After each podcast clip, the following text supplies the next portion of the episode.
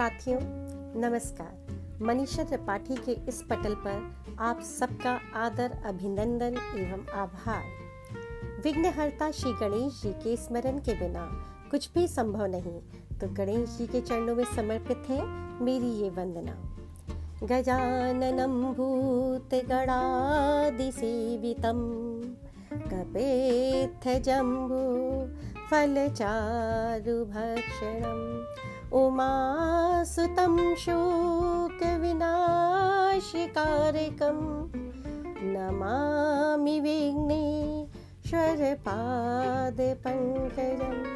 तो मित्रों अब हम अक्सर यहाँ मिलते रहेंगे। धन्यवाद।